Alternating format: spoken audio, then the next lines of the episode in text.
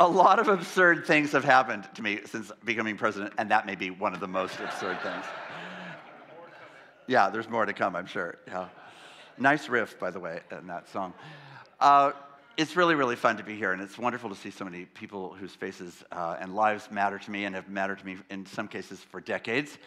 Uh, that moment uh, with Mark was just one of many moments that I remember about him and his family.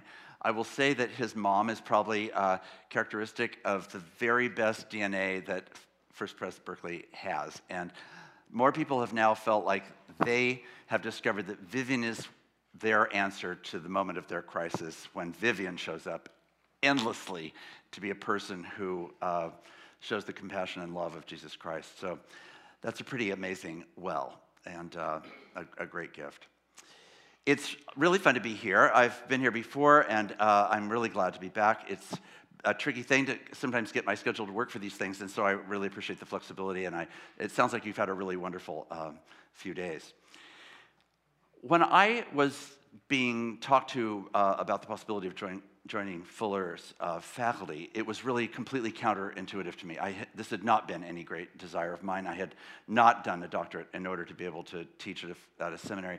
I had done a doctorate because I wanted to study hermeneutics in order to be able to be better trained to serve in a college uh, or university setting, because I felt like so many of the debates of the academy and of the culture were really affected by hermeneutical philosophical questions, and that really turned out to be true. So I wasn't about to want to step away from that in order to go into uh, an academic setting. And I remember meeting with the committee and saying um, that, that I was interested in the position. There were some interesting possibilities about it. But the problem was that I felt I would have to step away from the front line.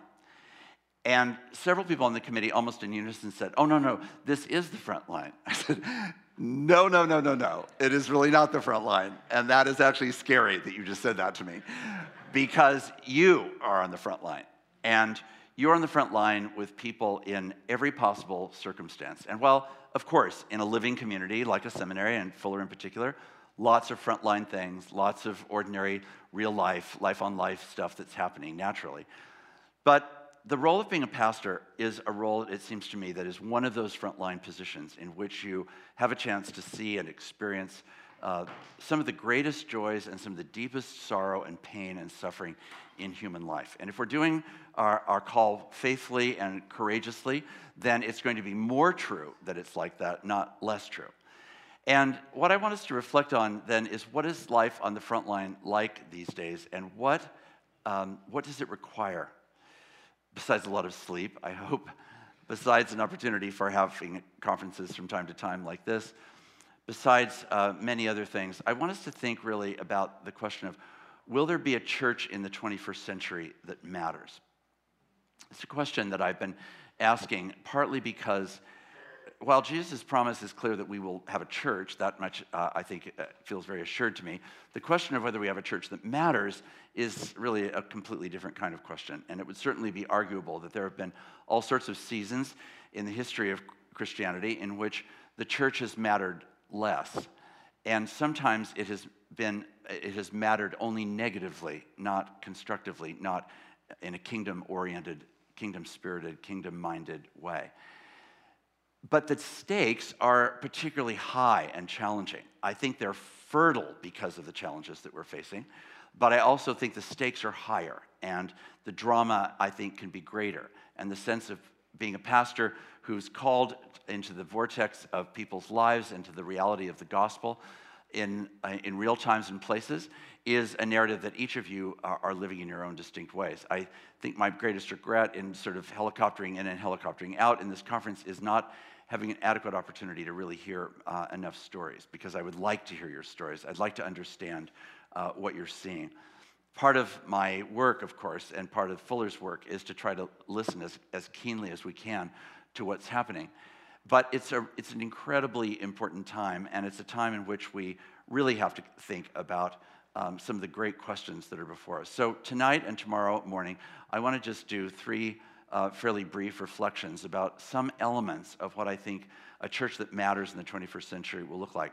It's not unlike what the church in the 5th century would have looked like, or the 11th century, or the third century. There will be things about this that are really very common, of course, because what matters most is that the gospel itself is both proclaimed and embodied by the, by the people of God and by the life and ministry of the church.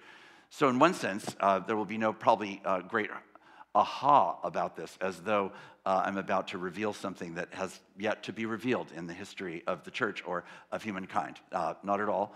I just want us to remember again um, first things. I'm sure you remember that old Stephen Covey analogy of the clear jar where he puts stones in it and says, Is it full? And people say, Yes, that seems pretty full. And then he puts gravel, and then he puts sand, and then he puts water, each time asking, Is it full? Is it full? Is it full? And then when they ask, uh, you know, so what was the moral of the story? And he says, uh, the most people always said, if you try hard enough, you can always get something else in. Whereas uh, his point of the analogy was if you don't put the big stones in first, uh, you'll never be able to get them in later. And I do think that there is a crisis in the church. I, I would venture to say, even more boldly than that, that I think this period of time that we're in right now uh, may well be a period that will be looked back upon as one of the greatest crises in the, in the American church. I think it's happening um, in, with particular rapidity and vividness uh, because of the political landscape of the day, but it's happening for many, many reasons, not only because of that. And as a lot of people have suggested, the politics of our day may only just expose what is already there rather than actually foster something that's there or make it so. So I think the question uh, then is that it calls us back to this, this sense of, of primary things. How do we make sure if there's a church in the 21st century that's going to matter? I think there are things that are primary, and I think they also are things that are sometimes easily forgotten. So tonight I want to focus uh, first on in the midst of, of the ocean of language that washes over us and washes over every person that we know, that the endless ocean of words and images that tell us who we are and what matters and makes a claim on what we think is important and declares to us uh, under any po- possibility in CNN, for example, everything is now breaking news. And there's a sense that we live in an endless ocean of breaking news declarations where uh, it's commissioning us into the greatest attentiveness. And if we actually did attend to all of those things, we would n- not only not be on the front line, but we would be probably comatose and, uh, and be uh, inert because of the very uh, force of the, of the news headlines. So I want to just read a text that it seems to me is is one of the words that we need most. It's partly something we've been singing about. I want to read uh, different excerpts from Paul's uh, letter to the Romans, beginning uh, in chapter 8 at verse 1. There is therefore now no condemnation for those who are in Christ Jesus. For the law of the Spirit of life in Christ Jesus has set you free from the law of sin and death. For God has done what the law, weakened by the flesh, could not do by sending his own Son in the likeness of sinful flesh. And to deal with sin, he condemns sin in the flesh so that the just requirement of the law might be fulfilled in us who walk not according to the flesh, but according to the Spirit. Then later in the text, after he continues the logic of that argument and the, the, the, singularity of the word that is Jesus Christ and that has come through Jesus Christ and now proclaimed to us because of Jesus Christ. We then come to the toward the end or middle really of the chapter and we read this. Paul says, I consider that the sufferings of this present time are not worth comparing with the glory about to be revealed to us. For the creation waits with eager longing for the revealing of the children of God. For the creation was subjected to futility not of its own will, but by the will of the one who subjected it in hope, that the creation itself will be set free from bondage to decay and will obtain the freedom of the glory of the children of God. We know that the whole creation has been groaning in labor pains until now. And not only the creation, but we ourselves, who have the first fruits of the Spirit, we groan inwardly while we wait for adoption, the redemption of our bodies. For in hope we were saved. Now, hope that is seen is not hope, for who hopes for what is seen? But if we hope for what we do not see, we wait for it with patience. Likewise, the Spirit helps us in our weakness. For we do not know how to pray as we ought, but the very Spirit intercedes for us with groans too deep for words. And God, who searches the heart, knows what is the mind of the Spirit because the Spirit intercedes for the saints according to the will of God. In the middle of the ocean of, uh, of every possible headline being called breaking news, and where there is a moment of both intense drama, a, a sense of a revved engine that is uh, overexercised, overextended, weakened by its sheer um, speed and endless running. It's also the case that, that on top of that, there is another uh, factor that significantly influences the challenges of this particular moment, which is a permeating quality of fear that just ex- exists in, in almost every context of relationship. Whether you think about nations around the world, I can't think of a nation that doesn't have dramas going on in it, it, at such a significant and really somewhat unique scale that would not have been described in the same way uh, 25 or 30 years ago, that now describes the national lives of that. I, was, I, I do lots of Ubering these days. Uh, it turns out, depending on where you are in the country, you can have a lot of Africans who are Uber drivers. So I have a lot of conversations with Africans who are from all places around the African continent. And I, I love in being in that context because it's so easy and natural to be able to have a conversation with them about whatever it is that, that might be happening in their nation. So, who are you? Uh, do you drive Uber regularly? Yes, I trying to do the preliminary Uber thing. And then we, so where are you from? I'm from whatever country. So this week, uh, one of the drivers that I was with was a guy from Nigeria. And he was extremely Nigerian in the sense that he was animated and loud and bold and extremely wise. And uh, so we talked for the two and a half hours that it took to get from LAX to Pasadena about just all about Nigeria in more granular detail than I had ever really uh, had. And he was explaining to me just how uh, the bartering system and the corruption pervades uh, Nigeria. What he was describing was really a nation that is in the grip of religious fear, economic fear, where the, one, of the, one of the wealthiest, if not the wealthiest, natural resource country in Africa has the highest percentage of people that are living at the economic margins. You have people that are, that are every day driven to do all kinds of corrupt things for sheer survival. And their culture is wired to make accommodation for that in so many amazing ways that he explained.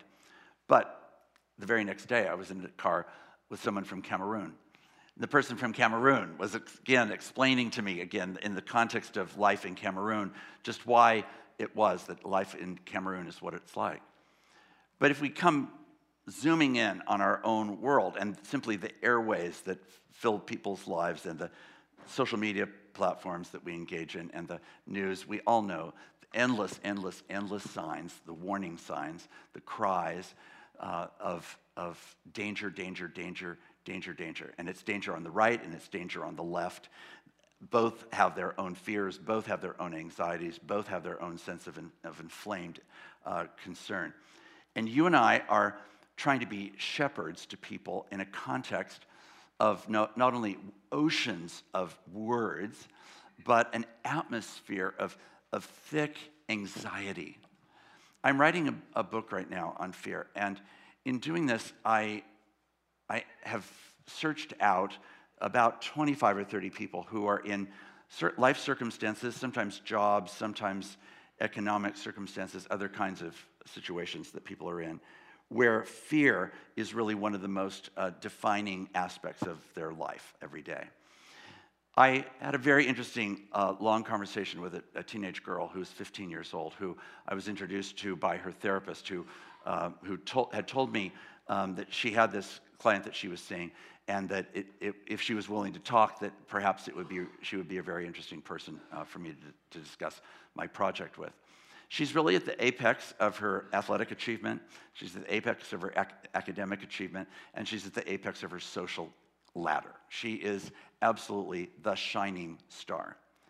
And she's seeing this therapist because every day for her is fundamentally about fear her anxiety about losing any or, all of those things, especially because of the way that the social media world that she and her friends are immersed in defines for her every day just exactly who is in and who is out, who gets notches up or notches down in the hierarchy of the priorities and values of the moment. As she sat there, you're looking at this young woman who's 15 years old who clearly has so many natural gifts and abilities, so bright, so articulate, so funny, easily understandable why she charms people and has so many friends. Also, it's just evident by the way that she handles herself that she's a person who's not only really intelligent and capable, but, but she's also, uh, it turns out, a great athlete. In a way, the blessing has actually turned into the greatest burden. Now, some of this is developmental. Some of this has to do with being uh, a teenager. Some of this has to do with being a teenage girl in our culture. Lots of elements to this. But in her particular case, she is, is bereft of any hope. She said, I, I just have this feeling that even if I could manage to get through today or tomorrow or this year, I just think maybe this is what my whole life is going to be. The therapist uh, and I had, she, with the permission uh, of, the, of the young woman, had guided me about what kinds of questions would be interesting to explore. And because of the fact that this was all anonymous and uh, in no way something that would ever disclose her identity, um, she was just very, very specific about all the triggers, the endless numbers of triggers every day that send her into this incredible sense of exposure. It was like a, somehow like a person just outside any protection. She was just fully, utterly exposed. And her very competency only intensified her sense of anxiety. Now, not everyone, of course, lives in that space, but everybody lives in the places that are uh, in some way or another fearful. I could easily write my own biography just through the lens of fear. It would be possible for me to tell my whole story through the ways in which fear has, in various times and places, profoundly affected and caused me to have to reconsider what I'm doing. At times, I think it's actually been a goad that has helped me, as fear can, right? Fear has an incredibly redemptive value. In fact, none of us would be in this room if we didn't have a really good fear mechanism in our lives. We would never have lasted this long. Fear, we need fear. It is a gift. And it is also an addiction. So, one of the things that I think has been particularly fascinating to me in studying this has been to realize that we don't have enough fear based on just normal circumstances and points of anxiety. So, so there's actually now all kinds of ways of stimulating and repeating the, the fear cycle because of the biochemistry that it actually releases in our body. So, the place of extreme sports, the place of gaming, the place of, of, uh, of um, the place of the Walking Dead, the place of uh, Game of Thrones, all of these things are, are forms of artificial stimulus that actually kicks off in our brains some of the same reactions where we have anxiety and release, anxiety and release. And we are easily given to all kinds of things that end up causing us to live in that kind of world. So, for me, for example, when Free Solo came out, the story of uh, the man who uh, went up the, the face of um, El Capitan without any lines or uh, just his own hands uh, and feet, thankfully, he you know the exact outcome of the story. There's like no surprises in that movie. It's exactly what you would think it would be. And still, I watched it just like, oh my gosh, well, that just makes me so anxious, that particular moment where, you, where suddenly, and because of the way that our imaginations work and because of the character of our brains, we are so easily hooked. I don't know what your hooks are, but I do know that you have them. And I do know that I have them and that the people that we serve in our churches have them. And in a moment where, where on a macro scale we can talk about fear, but in an existential, personal way we can also talk about fear, then we have to ask is there a word of hope in the midst of that fear? I'm only choosing Romans 8 rather arbitrarily to say, surely here is a word of hope. The way that it begins, as we know in that great Pauline declaration, there is therefore now no condemnation for those who are in Christ Jesus, is actually the cornerstone of, of Christian hope.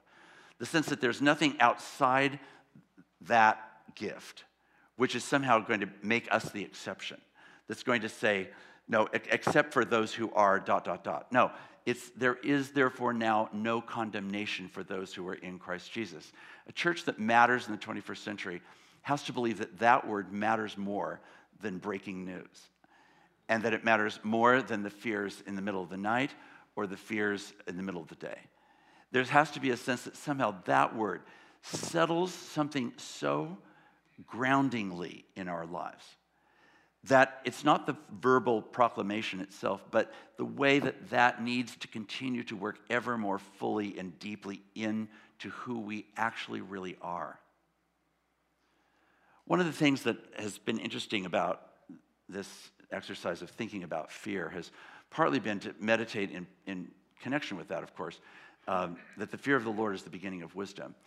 That phrase in Proverbs and other places is, is a phrase which I think really captures, in a way, a sense that the calibration of fear that is meant to order all other fears is really a calibration that begins by calibrating our life and our circumstances, the reality itself, by who God is and who God is specifically in relationship to us. And what sets us free, what gives us the capacity to engage, what will enable the church to live beyond its own anxiety and beyond its own distraction, is a word that says, You, I've got you. I have utterly got you. You are, I am with you, and I am for you. Some of you know that Fuller is going through a season of a really quite uh, dramatic and exceptional change. Footnote a lot more could be said.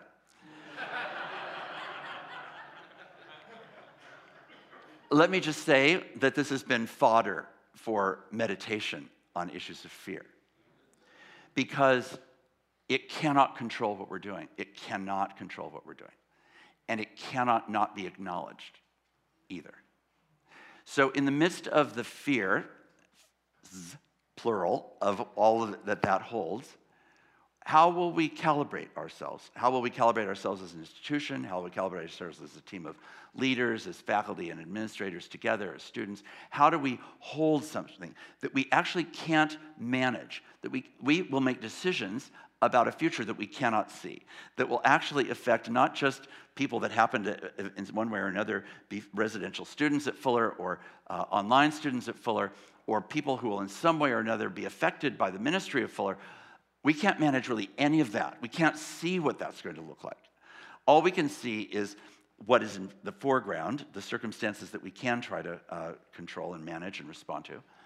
But even more deeply than that, we have to remember that the greatest grounding of this exercise is will the fear of the Lord be the beginning, uh, the grounding of our wisdom? That's not a bumper sticker, that's not a plaque, that's not a tagline. That's actually a living reality into which, as a community in this season, the most important thing we should be able to say about ourselves afterward is we really truly sought God as the one to define and shape and urge and prod and challenge what it is that we think we're trying to do and why it is that we're trying to do it. You have in your own lives all kinds of areas of challenge. You have issues about what it means to raise children. You have people who have, are now have raised children and are now entering into or even far along in the process of raising or helping to raise grandchildren. You see horizons that you can't control. You see circumstances that are beyond your experience. You see all kinds of endless questions. What is a word that grounds reality for you? Max De Pree, who was the chairman of uh, Fuller's board for many years and also the CEO of the Herman Miller Company, uh, is well known for one of his uh, quotes, which was The first uh, responsibility of a leader is to define reality and the final task is to say thank you. It's that sense of defining reality. So, what really at the core is our understanding of reality? In a world of breaking news and in a world of fear, we're endlessly fed all kinds of data points, claims, possibilities, assertions that these are the things that are the most real, among which some of them are, and among which a lot of them are just not at all. So, in the middle of all that, how do we keep ourselves clear? How do we try to get to some kind of understanding of the things that matter most? When the Quakers talk about a clearness committee as a way of gathering a, a, group of a small group of disciples together to think and pray and listen to God and listen to each other together, that's in a way an image and a phrase that I think captures the need for practicing reality checks? How are we finding a clearness committee so that what we're really seeing, what's actually defining for us what's primary, is actually something that's emerging out of a deeper place, a clearer place, and ultimately a theological place that is grounded in this um, extraordinary declaration that the, the most real thing in the world is the love of God, and on which all of life is meant to be deeply grounded and rooted. I've described Fuller as a place that has its roots in orthodoxy with branches in innovation. What I mean by that is this sense that, that, that the only thing that Fuller has to offer the world, ultimately, the only thing that your church has to offer the world, the only thing that you, as a pastor, have to offer the world, or that I have to offer the world, that really ultimately matters, is a rootedness in, in reality. That's, that's the main thing that we have to potentially offer. And then we seek to bear witness to that in all kinds of different ways through our words and our actions and our compassion and our mercy and our pursuit of justice. All of those things become manifestations that we are rooted in reality. But in actual fact, the Bible, uh, as the early chapters of Romans make so clear, we're just really not rooted in reality. That's, that's the fundamental crisis, that we're actually completely uh, distracted by the wrong things, that we are taken up by the wrong obsessions, that we have our eyes fixed on the wrong things. And in the middle of all that, then, the question becomes how, what's the possibility that the church is actually going to pursue reality? That one of the ways of describing the crisis of the American church right now, in my mind, is that it has just lost its way. That, that the way that it, the church has divided itself is that both sides of the, of the left and right divide are each declaring that they each, over and against the other, have a picture of reality. Do they have elements of reality? Probably, but does it seem to actually be quite confused? Yes. Do I think that the answer is something in the middle? Absolutely not. I don't see Jesus as a teacher of balance. That's not really anything that I've ever been taken with. I think he's an extremist. I'm just saying those extremes are not the helpful extremes. And separated from each other, they're not the helpful extremes even more. They actually really depend on each other because the extremes of the left and the extremes of the right are actually naming elements of reality which, divorced from one another, are actually then completely distorting to our understanding of reality because they distort a picture of what society is, what human relationship is, what justice looks like, what economic well being and physical well being looks like, a thriving culture, all that hugely, hugely problematic. Here, I, I'm just getting at this amazing phrase there is therefore now no condemnation. So, a church that matters, it has to be grounded in reality. And in that context, it is a church that knows that God takes the crisis seriously. So seriously, of course, that he gives himself to the crisis with extreme and sacrificial love. But then he also calls us to follow him into that offering. So this is why he's the one who uses the images most of the fact that we have to take up a cross and follow him. Cross bearing, not exactly in the American repertoire of church advertising. It doesn't tend to be the way that uh, almost any church that I know of uh, genuinely talks regularly about what it means to be a disciple. Cross bearing is because it has been sometimes pietistically abused and because it can be so narrowly defined and because it can be so arrogant and self righteous, there's all kinds of good reasons to be careful about that and other religious words. But the fact that we are called to be people who are meant to walk into hard and suffering places where, where evil exists. That's why we're called light and salt, right? It's a dark world that needs light. It's a putrefying world that needs salt. We're meant to be people who find ourselves in that.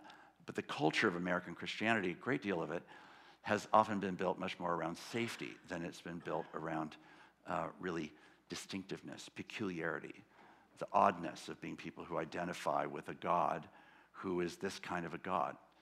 So the whole notion that, that we are called to be people who follow an enemy loving God is not really so much in the vocabulary or the spiritual practices of the church. The way the church seems to find itself is we find the people who are like us and who we like, who are our tribe, and then we call that the church, and then we just hope that the people who aren't like that will leave. And then then God will be on our side and all will be well in the world. And then we encounter Romans, where God goes into the vortex and says, Now, therefore, there is now no condemnation for those who are in Christ Jesus. An extraordinary expression of that kind of mercy. But what I find so helpful about the latter part that I read is that Paul, the apostle, often the debate seems to go on around chapter 7 about whether Paul's describing himself as the person who lives in spiritual tension uh, uh in his pre Christian or post Christian life. I've always believed it was his post Christian life. I do believe it's his post Christian life. And I think the evidence of that is what happens here in Romans 8, where Paul is um, describing in, these, in this vivid language of groaning, repeated multiple times. The whole creation groans, that we groan, that Jesus groaned, that the Holy Spirit groans on our behalf. There's this incredible ongoing sense of identification with a reality that is filled with suffering, with injustice, with pain, and that the God of the world carries that and shares that and invites us to identify with that because even the Holy Spirit groans with us. I just find this an amazing convergent thing. What will there be a church in the 21st century that matters? Not if we decide that we're not going to be a groaning church. Now, let me distinguish that from a whining church. I will just call that a different thing. That's not what I'm talking about here. I'm not talking about the whining church. We know uh, our own experiences of the whining church. That's a different kind of church, although it is sometimes intertwined with the church that groans. But when the church is really living out its deepest identity, it is a groaning church. Not as its totality, but as a kind of reality set point that says, I get that this is about deep waters. It's about a deep work. It's about a transformational reality that's going to have to encounter pain and suffering and ultimately death itself. So I go into those places. That's, that's what I do. I have a friend who, when his uh, children were young, went through seasons like m- many children do, where they're afraid of the dark and of who might be under the bed or in the closet or whatever it might be. And so they had adapted a, a family routine, which they called charging the darkness.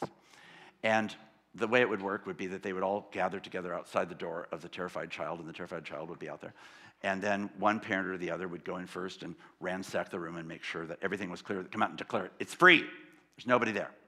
And then the next parent, and then eventually three of the children, until finally the youngest of the children would then make their way into the darkness and then just charge the darkness and feel in control of this reality and present in it. And then they would have a family celebration, and then they'd all go back to bed.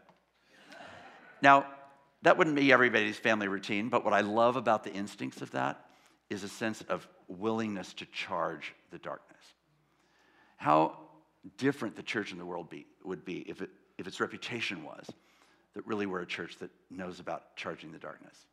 We're really, we're ready to do that.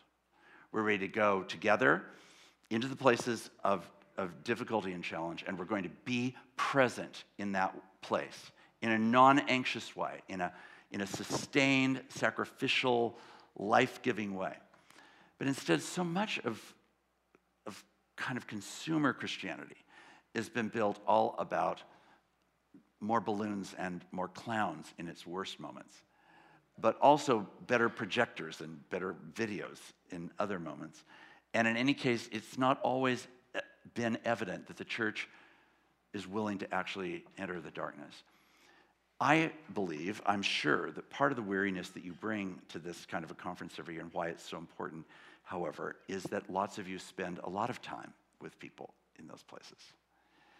So it's both true and not true that the church doesn't do that. You, I think, as a pastor, I can certainly say in my years as a pastor, some of the most profoundly redefining, reclarifying pictures of what it means to be a human being came to me through the gift of being with people in all kinds of circumstances. And to believe that there is a God who groans with us in that space, who ultimately will triumph as well, but rather than jumping to the triumph, let's first hear that in an ongoing, unfinished work, God is groaning with us. It matters a lot to go and see somebody in the hospital, knowing that God is groaning with them. Over the last uh, two months, a good friend of mine's uh, wife at 47 died of pancreatic cancer.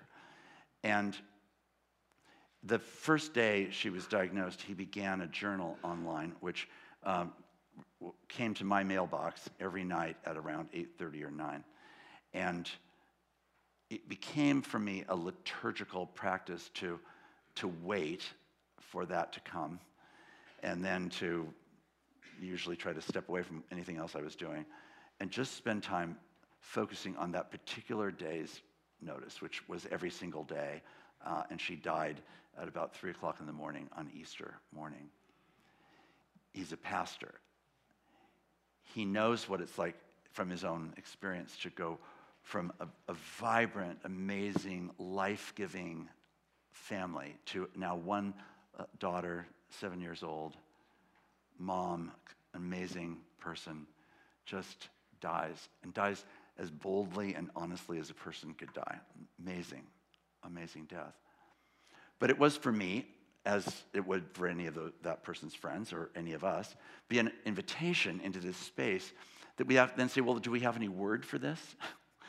do we, do we have a word to offer in that? Not a glib word, not a cheap word, not a shiny word, but is there an authentic word that actually takes that groaning seriously? And not just now, but in six months and in a year when the grief is still going to be going on, and perhaps the few years after that, at the very least, and really at the moments when his daughter, their daughter, will have these critical turning point moments. So, one of the things that the mom was able to do was to, was to make significant gifts for her daughter for when she graduated from high school and she graduated from college, when she got married, when she had her first child, et cetera, et cetera. These, these amazing gifts, all made with the same kind of intentionality that that mom had been demonstrating all along, because she's, she's a person that is always willing to go into the hard places. That's who she was. And so she took her family there and her friends. And she changed people's lives by the vivid honesty of her dying. So, my question for us is really are we, are we living into and knowing in our own bodies and our minds and our spirits that we have a God who says, There is therefore in you now no condemnation for those who are in Christ Jesus? Part of the reason that I got into the fear book was really because I was so struck, partly through the uh, work that I was doing in the first few years that I was at Fuller as I interviewed pastors in various settings, all kinds of different denominations, all sorts of uh, sized churches, dynamics, experiences, one of the most common themes was fear. That many, many pastors are fundamentally, it seems to me, defined a lot by fear. It comes out in sort of standard phrases that we don't even really particularly notice, but it's things like, hey, have you thought about doing this? not really sure that would go down so well with our session. What about if you did that? Yeah, we thought about that, but we were afraid that if we did that, dot, dot, dot, right? That kind of just really ordinary thing. But then, of course, at deeper levels, it's more, it's more existential than that. Is this church really just a reflection of me? And if it's not going well, what does that say? Am I only as good as my last sermon? Am I only as good as the last uh, pastoral care moment that went well, as opposed to the circumstances or conversations that may have been harder? we have to ask ourselves in a way that I think ministry puts on the line regularly that we have a public self and a private self. These two things have to be ultimately one. And is there good news for us in that? We don't have anything to really offer a church for the 21st century if we're not prepared to at least keep moving deeper and deeper into that kind of soil where the gospel in its groaning reality needs to be present. One of the people that has um, really affected me uh, positively in, uh, in my reflections about this has actually been somebody I want to uh, show you a video of. Um, you will know this person, it's not a surprise. Uh, can I get a signal at the back that the video's, okay, don't, don't start it yet, but let me just set it up. So, this person uh, is somebody that you all know. And uh, it's a person who, uh, at 10 years old, um, her mother died. At, um, uh, throughout her early childhood and into her young adult life, her father was a very prominent um, pastor and was bo- both known as an incredibly um, uh, silver tongued preacher and a person who also had a reputation for philandering. She had her first child when she was 12. She had her second child when she was 14. By the time she was 20, she had had two more children. Her life is really marked by um, enormous swings of great talent and ability, and also great suffering and challenge, where she's really caught a lot by men, a lot by men who have taken, taken advantage of her, who wanted to uh, uh, use her for whatever personal ends they might want to have, have, been able to use. However, her career, as you will know and uh, can imagine, is a career that ends up becoming uh, one of the most famed uh, singers in American musical history. She has honorary doctorates from Harvard and Princeton and Yale. She is a person whose, uh, whose musical talent and whose spirit captures to me what I want to spend the final moments reflecting on uh, about what I will call groaning beauty. Let's uh, let this be an expression of that. And I'd like you to think in what way is this an expression of groaning beauty? Oh man, that is amazing. So, groaning beauty. How is that? Talk to me. What struck you if, if you play with that set of words? Groaning beauty. What? Sorry? The cross. the cross. In what way? Go on, say a little bit more. I mean, uh, this life reflecting the suffering of Christ. yes, reflecting the suffering of Christ. And, yeah, yeah. Amen. Other things. Yes. Yes. Yes. Yes, yes. If you haven't seen the film uh, that was only recently released about her life called Amazing Grace, uh, it's really worth seeing. It's, it's really just about go- her singing gospel music for um, ever and ever. It was really quite an amazing film. Yes. Uh huh. Right. Yes. Yeah. Yeah. Yes. What's that about? Yes. Yes. Yes. Right. Right. Exactly. For my full bodied self. Absolutely. Yeah. Wow. Yeah. What? Yes, right. Right.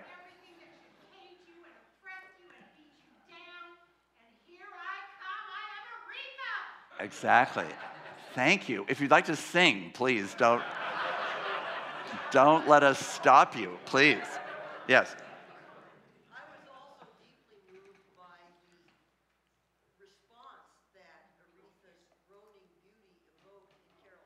Yes, yes. If you don't know, Carole King wrote that song for Aretha Franklin. And, uh, and so part of the, and, but they don't know who's coming, as it were, or supposedly they don't know who is coming to honor them. So she had not known in advance of that moment that Aretha was going to arrive in her glory. I, I, uh,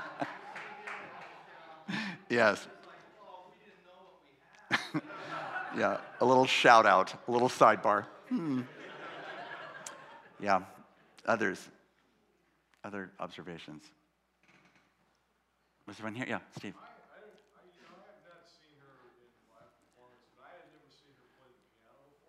Yes, yes. That was really struck by that. Yes. Yes. It was also a realization that Yeah. Right. Some of you know that um, that in her early years as a performer, especially when she was endlessly on the road, she was often ripped off by people and not paid at all or paid too little and late. So it became an established habit that she insisted if she was going to play there that she had to be paid before she played she had to be paid in cash, and that uh, she would put it in her purse and she would put the purse on the piano. So in that uh, moment, she has this, uh, you know, fancy uh, gold purse, and she comes out even at the Kennedy Awards and puts it on the corner of the table. Like this, this is what glory, uh, groaning beauty looks like. It looks like naming reality. It means taking charge of what you can control in a world of what you cannot control.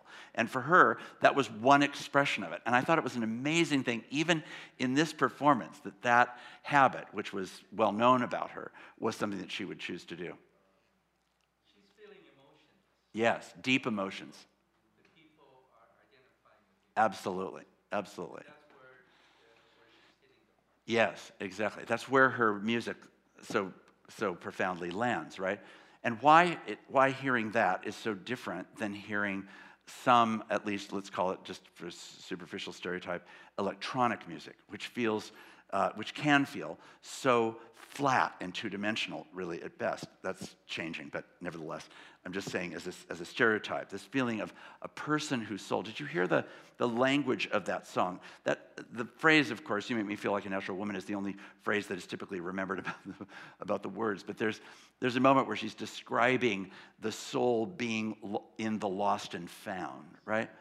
Okay, that's groaning beauty, right? That's understanding the reality of what it feels like to be in a context where your soul is in the lost and found. You're just disoriented. The thing about this is, this doesn't have to be my experience for me to be completely connected to the vividness of that story in both its pain and in its hope. It begs questions which make me want to respond to it. I think one of the most moving things about that whole uh, sequence to me is actually the way the audience, when she drops the coat, leaps to their feet. Uh, psychologists might call that mirror neurons. but what I think it really is simply is it's, it's an invitation, right? It was a, it was in her shorthand an altar call. It was a, a display of saying, in my utter vulnerability before you, as I sing this song, which is making a very hopeful declaration that, that though my soul was in the lost and found, now my soul is not in the lost and found because of her relationship, as the song and its words suggest. In the biggest and most profound sense, the Christian faith is saying that our souls are in the lost and found. Can we dare to name that? Can we really enter into what that terrain actually looks like? How aware are we of our own alienation? Can we say that it is truly for us and for our community good news that there is therefore now no condemnation? And that so transforms our own experience, it transforms our way of perceiving the world. So my neighbor is a person, whoever that neighbor is, friend or foe, left or right, enemy or not, a person whose life is beloved of God in the most profound way, and over whom God would want to pronounce and make known to them that there is therefore now no condemnation for you.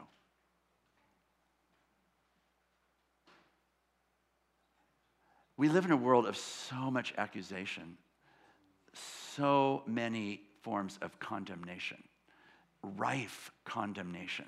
This is why that 15 year old girl is petrified what she's petrified most of it of is actually the condemnation of her friends. She lives in terror of that. And therefore, she thinks that the achievements that she's making are the ones that alone are going to make that actually sustainable. It is. It's an amazing celebration of vulnerability, which is a perfect bridge to say that will, what will have to be true of a church if it's going to matter in the 21st century? It has to be a vulnerable church. We've tended to be a fortified church, an organized church, a, you know, a church that, that knows how to do things decently and in order. I remember uh, uh, many years ago when the PUP report, so-called PUP report, had come out, Peace, Unity, and Purity, and, uh, and the, I was asked to write an article about what it meant. And among the many things that it said was um, that we should, as a denomination, practice um, discernment and that we should take a rest from votes and practice discernment. So uh, one of the things I said in the article was, you know, it's, it's, it's absolutely right. It's a really, really good thing that we've been called to this discernment. The problem is that that's not the denomination that we've built. We've built a denomination that knows how to vote, but not a denomination that necessarily knows how to discern. So it's going to be very difficult. And part of the discernment, if you're really entering into a discernment, is out of groaning beauty. If you're really entering into discernment that is not simply about seeking the mirror reflection of your own desires and habits, but actually trying to understand what it is that God's doing in our weakness, then that's just a that's an astoundingly different kind of life. So we have to ask ourselves, what kind of church are we? Are we a church that's grounded in reality? That's where I began. Are we a church that's grounded in actually being able to name and tell the truth about, uh, about the circumstances and, and, and to do so in such a way that we can find our way in the ocean of, of language and in the fog of fear? How, do, we, do we have the capacity to find and hear and proclaim and embody a word that lands in that space? If we can't do that, then, then we have to go back and start all over again because we have to go back we have nothing else to offer. So if that's not getting clearer to us out of our own pain and suffering, out of our own questions and anxieties, our own fear, how do we expect that the world around us will have any indication of, of what that's going to look like? Then how do we actually build into that? And this is where this groaning beauty image to me has felt so compelling. I think of all the years that I was in Berkeley, one of the things that I so loved about being a pastor in Berkeley was that no one ever went to church there because of social pressure. I, I loved that. If you showed up, you showed up because you had your own reason to be there. And usually it was because of some kind of hunger. And the ability to realize that that was not a singular hunger, there were oceans of hungers of different kinds that would be exposed, exposed and expressed.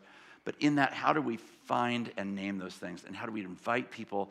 And do we ourselves uh, can we ourselves name and describe and invite people into that space? And are we prepared to charge the darkness? And in that, are we prepared not to be the heroes of the story, which is not the point of charging the darkness? It's actually to enter into the places where there might be and often are real dangers. And then do we have the capacity to live in the dissonance of groaning beauty? To say that's not a sign of a problem, that's the sign of a vocation. So I want to say to you tonight that if there's a church in the 21st century that's going to matter, it's going to matter because it shows the fruitfulness of groaning beauty. Groaning, in the way that Romans defines it, as this sense of a deep, resonance, soulish, mindful, embodied acknowledgement that things are not like they should be and that things don't have to be this way. And the hope and confidence of the beauty of the love and mercy of Jesus Christ that takes all of that and actually makes us new.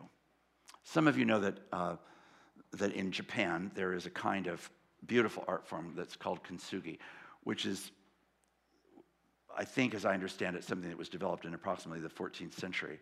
If a bowl was broken, then the parts and shards of the bowl would be uh, gathered up and then uh, glued together by gold paint. And now, in a completely entirely different way than was true of the original bowl, you now have this bowl that is, has all of these fissure lines with this gold leaf in between and, and filling the spaces and holding now a bowl that is not the bowl that it once was. It's actually stronger, interestingly, and it is, in fact, at least to my aesthetic, even more beautiful because of the very fact that it was broken and healed. Our witness, a groaning beauty witness, has to arrive out of that, not out of winning culture wars, not out of winning some kind of raging debate on the internet, not out of demonstrating that God's on our side and not on yours, but out of an identification with a God who, even tonight, is groaning on our behalf because he knows our suffering and need and the realities of the world that's around us. Fuller is occupied right now in a very demanding set of decisions and actions of so many different kinds. And I keep saying to our community, we just have to remember this is still not the front line. This is our absorbing focus, but this is the front line. And all of this that we're trying to do here only matters if it matters ultimately there. And it's in that context where we have to prepare not just a seminary that will have its own sustainable, dynamic program and educational opportunities and resources and yada, yada, yada, yada, yada, but a place that actually knows how to enter into the world with good news. That is still voraciously needed. And when the people at Kennedy Center, faith and no faith and whatever faith, leap to their feet, they do so because now that is a credible witness. That's what we are meant to offer.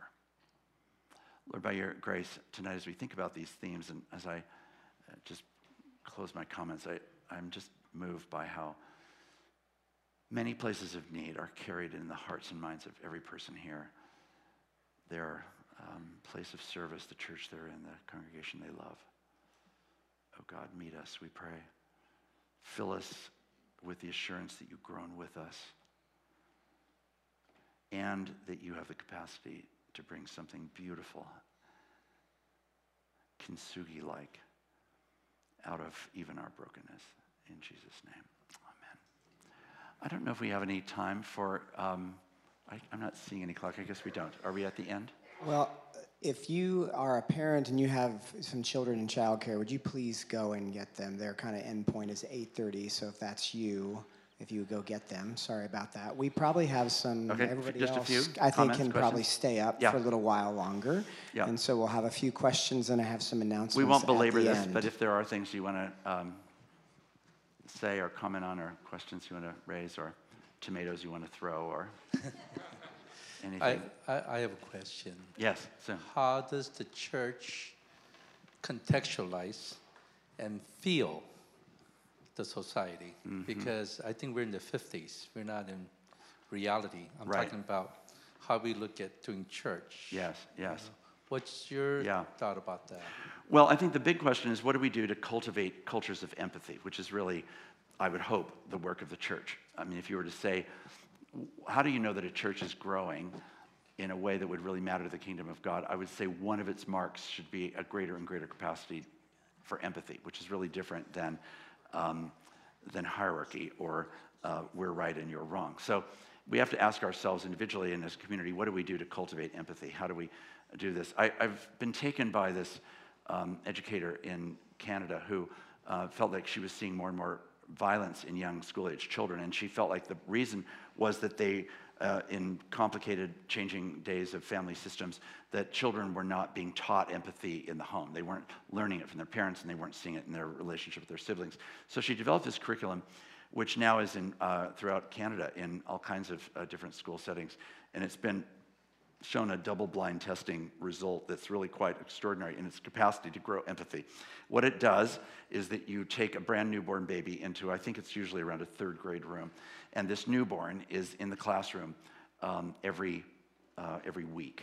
And over that period of time, you see it in, the, in a nine month of a, of, of a school year, you see the child's development. And there's a curriculum that she's written about what you do when the child's present. But she, in writing about this curriculum, has said, but the really important part of the curriculum is not what happens when the baby's in the room. It's what happens when the baby's not in the room. And there's a curriculum that has been written for saying now, because of what we knew about the baby last week and the, the way the baby has been growing and changing, and what we think might be the way the baby might be growing now, based on the time of day, the circumstances, how, how are we able to enter into what that baby today might be feeling based on what the baby knows and doesn't know, feels and does and appears to feel, right? All that kind of stuff.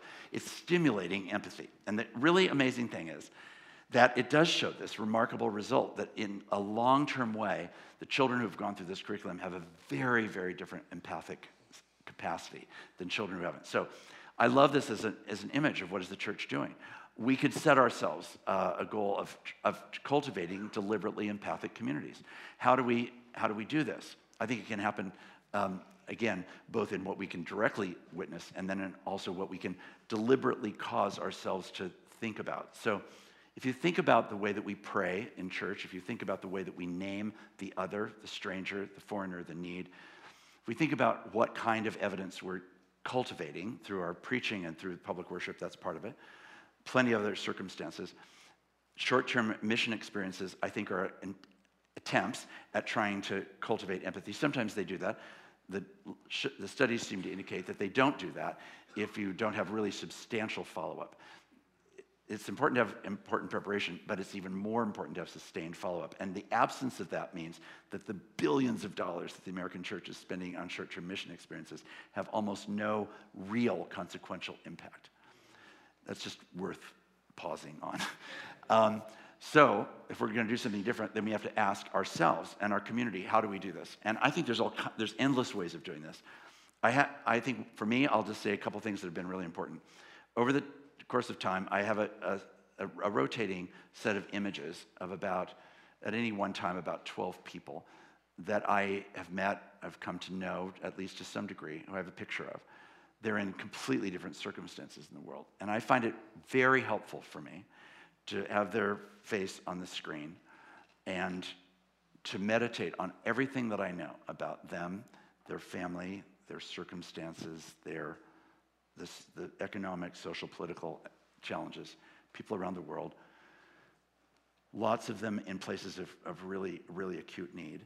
Um, and they're, they're, it's a very sacred thing to me. So part of what my own daily devotion is, is to let these images um, keep stimulating and driving me, I pray, toward greater empathy. But of course, the greater empathy has to be cultivated with living people that are right in front of you, not just the images. So it's the person that you really don't want to be with. Okay, Lord, this is a time for cultivating empathy. This is my opportunity today to stand closer, not too far away, to not pull back, to not, to not be defensive. And you might imagine in a school going through all the things that Fuller's going through, there's one or two touch points where maybe that would come up as, as a set of challenges. And so I have lots of opportunity every day to enter into why that person has the frame of reality that they do and what this means, right? I, I, I think it's really quite doable. That is not the instinct that I would say our culture primarily um, calls us to. It calls us to be self absorbed, really, obviously, literally self absorbed. I've told the story before of, of speaking once at a conference that had such bright lights on the stage that I could see almost no one that I was talking to. But what I could see was a really large video monitor here that had an image of me. and then on the other side of the stage, there was another really large video monitor that had another image of me. And then there was me. So there was me, me, me. And I thought, this is sort of the postmodern trinity. This is this is the world I was made for, where everyone and everything is like wired into what matters most because it's about me, it's for my sake. That's the culture that you and I live in. That we are cultivated to become highly attentive to. No, I'd really like 2%, not whole milk, really. No, actually, I'd like it to not have refined sugar. Like, that's not really what I do. I just do unrefined sugar or no sugar or right? Our tastes are just like astoundingly refined because that's just really what we prefer to be that to be that particular person. We're really good at being highly empathetic toward ourselves. but we are often failures at our capacity to enter in with anything like the kind of care, even among spouses, even uh, children. A friend of mine has written an astounding book that I would recommend called The Orchid and the Dandelion about child, child development. And Tom Boyce is his name. It's just an amazing, amazing book. And one of the things that he says in the book is that no two children ever grow up in the same family. So if you just take that as kind of a baseline, and you then, as a parent, say, how clear am I about the fact that this child is not this child? And what difference will that make in how things are going to go? So. Yes. Yeah, so the, the image that comes to mind, mind both with uh, the power of, of its, of, I think that we see in Christ's empathy, but also the empathy that we're invited, you know, both to experience and to have, as well as uh, the, the deep sense of hope and trust, and then proclamation is Christ's words that take us to Psalm 22 on the cross. You know, yes. he cries out. That seems his you know, way of hearing his words is actually that he actually bookends all of Psalm 22 to invite yes. us into the fullness of Psalm 22. Amen. Yeah. This sense of, of feeling abandoned and right. yet hoping and trusting and then right. rising with proclamation and right. being able to say, you know, with a real proclamation, it is done, it is finished. And yeah. you're holding out that sort of hope for yeah. the rest of the Amen. world. But, you know, the power of Aretha's song matched with that psalm just sort of makes it boom. Right. Right. Exactly. Yeah, thank you for that. Uh, I think the other thing that's interesting about Is that Matt Cain. it is The, the very Matt Cain. the very Matt Cain who has an interest I hear in going to Fuller Seminary. God bless you for that. May that one day happen. Anyway, sorry, go ahead. Uh, you know, it's interesting that, that it's called a natural woman. That it Yes. seems like there's an appeal to the beginning of the story. Yes, yes. That that this was God's plan all along. yes, yes. Um, you know that you, you mentioned that there's no condemnation, but I wonder if you'd speak about that. That there was like this is God's plan all along. That there Yeah. be no condemnation. The reframing at the beginning of the Yeah, story. yeah. I, I, I appreciate that question. It's really true that, um, that one of the things that I think is often lacking is that we don't start with a robust enough picture of creation. We, especially people that are evangelically inclined, tend to start with the doctrine of redemption, not the doctrine of creation. That's always a major problem. Major problem. Our theology does not start with redemption. It starts with creation, and that is part of the of what then, if that's given up and surrendered and neglected, then any of the possibilities of being um, the people that we've been created to be are, are sort of made secondary to, uh, to the second act, I suppose you could call it, and then even more the hope of the third act. But it's really in the first act that we get a sense of who the person really is and what they're actually about. And it certainly is the case that, um, that, that the way this is, the, the dark shadow side of this is sort of the me centric church that is about God wants you to be all you were created to be. That's a really tricky phrase. Um, a little bit like um, you shall love your neighbor as yourself, as though it is actually giving us three commands that we should love God, love our neighbor, and love ourselves. When that's not actually really what the psalm is teaching. We're going to already be prone to love ourselves. The question is, are we going to give that love to anyone besides ourselves? That's a different call. So the question is really, how do we figure out how to really love in, live into um, a vision of the world and a vision of our neighbor that is called and created to thrive, where they're to meant to thrive in their whole total being. There's this um, amazing student at Fuller named Andre Henry, who uh, is an African American guy who grew up in Barbados and, no, uh, it wasn't Barbados, I'll think of it in just a second. Um, and he uh, is just a, a really quite exceptional person for countless reasons. But there was a chapter of his time at Fuller that lasted for maybe a year and a half or so when he felt as though he was getting nowhere in general in talking to people, not at Fuller per se, but at Fuller and anywhere else, about what it actually is like to be an African American and the issues of race that he carries with him, the burden that he carries. So he decided um, to live this a bit more vividly, and he uh, got a large boulder, probably about that big, um, and painted it white, and then wrote on the, bold, the boulder uh, all of the words that are associated with the burdens that are tagged to people who are African American. So all the epithets that might be used. And he was saying, I need to externalize the burden so you can see what it feels to me like I'm carrying every day. And then he put it in a red wagon. And then for a year and a half, everywhere he went, he brought the wagon and the boulder. And as this happened, um, of course, it was provocative in any given setting. And the most surprising to him was that over the course of the year and a half that he carried uh, and trailed this, uh, this red wagon, the place where there were the least questions and the least engagement was the church. So he would, he deliberately, in this period of time, felt as though he wanted to see maybe it was just his church, maybe it was not true of other churches. So he would just go for about a month at a time to different churches, trailing his wagon. And once he was in the church, all the questions that he would get on the street, in the coffee shops, at work, et cetera, et cetera, et cetera, lots and lots of questions, lots of engagement, get inside the church, no one ever even hardly acknowledged it. They would hardly look at it, and they wouldn't ask about it. You can imagine this caused some difficulty in figuring out then what is it going to mean to, f- to flourish, right? If I can't get you who are calling yourselves brothers and sisters in Christ to me and me to you to actually engage in the thing that is actually the burden that I didn't actually create and which I'm now carrying with me in the world despite anything that I may decide to do. That's a failure to flourish, right?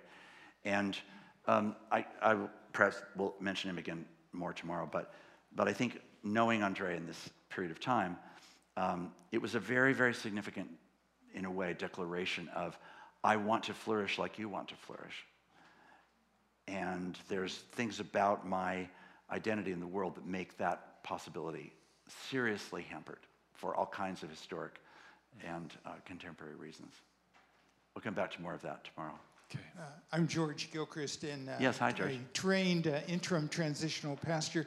And part one in the training, which ties in so well with what you said about fear, is that we are trained to be the non-anxious presence Yes. in a local congregation. Yeah. And I have found that metaphor to be so useful in so many parts of life. So right on about Mm-hmm. Yeah. fear. Yeah. Yeah. Yes. Hi. Um, you know, you, you start out talking about this environment of enormous anxiety and, and, and this um, atmosphere of enormous distrust right and left, and it's reflected everywhere. And um, with, with, on top of that, talking about mirror neurons and empathy and all of this, uh, do you feel like part of the problem might be that we are lost in a language of power relationships? We define reality in terms of power relationships and not in terms of belonging. And if that's true, how do we move the seminaries and the whole conversation to more of a hermeneutic of belonging rather than of power? Yeah. Well, I think behind that, there's the, the, the fact that society has become so transactional, right? So the, the issues of power are going to be more evident the more prominently transactional something is. Not that power doesn't exist in communities of, of relationship and empathy, but it, it exists differently. It's handled in different ways.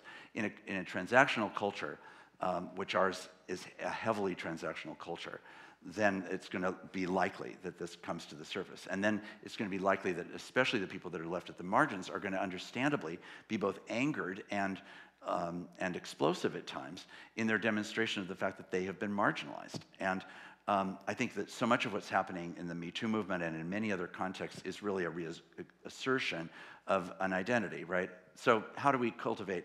This is, this is why Calvin, I think, is, worth- is worth studying for so many different reasons. But one of the, Cal, one of the things that I love the most about Calvin is um, the way that he saw the church as a school. And if we really saw it as a school, not meaning a, a place of educational information, but a place where we are formed, a context in which we learn and practice being formed in the love of Christ, then the possibility that the church could actually be this agency of, of community, communion, uh, rather than actually of transaction, at least has a greater chance of standing. And we are doing so in a practice where, as a community, we, we give ourselves and receive in, in ways that enable us to learn to love beyond our own bounds, if that's the, if that's the desire and culture of the church, which I have to say, in many churches, it's not. So you'd have to first decide that you wanted to be that, uh, and then how are you going to figure out ways of practicing it? But if we can live that way, then we leave and go out into the world to live our worship in a way that actually embodies, has a greater likelihood, I think, of embodying genuine communion. We have the communion instincts. Whereas, in fact, often in churches, it's as transactional in spiritual terms as it is in secular terms in the culture. I'll give you what you give me if dot, dot, dot, and it all becomes a very conditional culture.